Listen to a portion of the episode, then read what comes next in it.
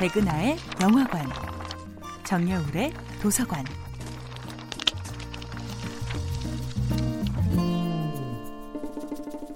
안녕하세요. 여러분들과 쉽고 재미있는 영화 이야기를 나누고 있는 배우연구소 소장 백은하입니다. 이번 주에 만나보고 있는 영화는 토마스 얀 감독, 틸 슈바이거, 잔 조세프 리퍼스 주연의 98년도 영화 Knockin' on Heaven's Door입니다.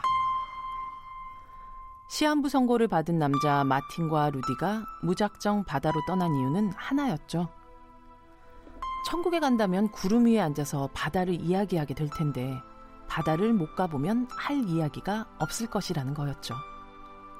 그래서 태어나서 한 번도 바다를 본 적 없는 두 사람은 천국에서의 이야기거리를 만들기 위해 바다를 향한 좌충우돌의 여정을 시작합니다.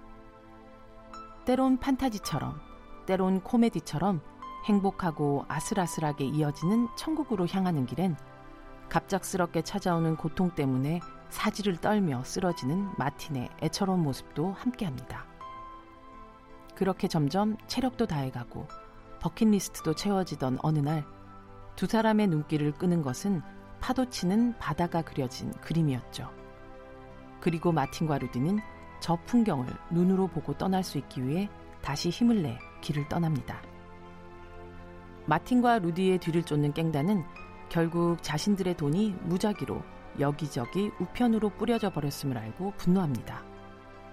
하지만 호련히 나타난 진짜 보스는 그건 아무것도 아니라는 듯 마치 하나님처럼 시인처럼 이렇게 말합니다.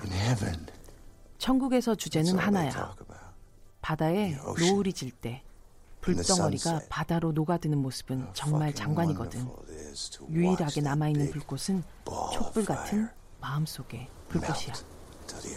마침내 바다에 당도한 그들의 손엔 100만 마르크도 멋진 자동차 키도 없습니다. 그저 마지막 담배와 처음 자신들을 의기투합하게 만들었던 데킬라 한 병이 들려있을 뿐이죠. 그리고 노을이 질 때까지 불덩어리가 바다로 녹아드는 장관을 바라보기 위해 마음속에 불꽃이 사그라드는 그 마지막 순간을 맞이하길 고요하게 기다릴 뿐이죠.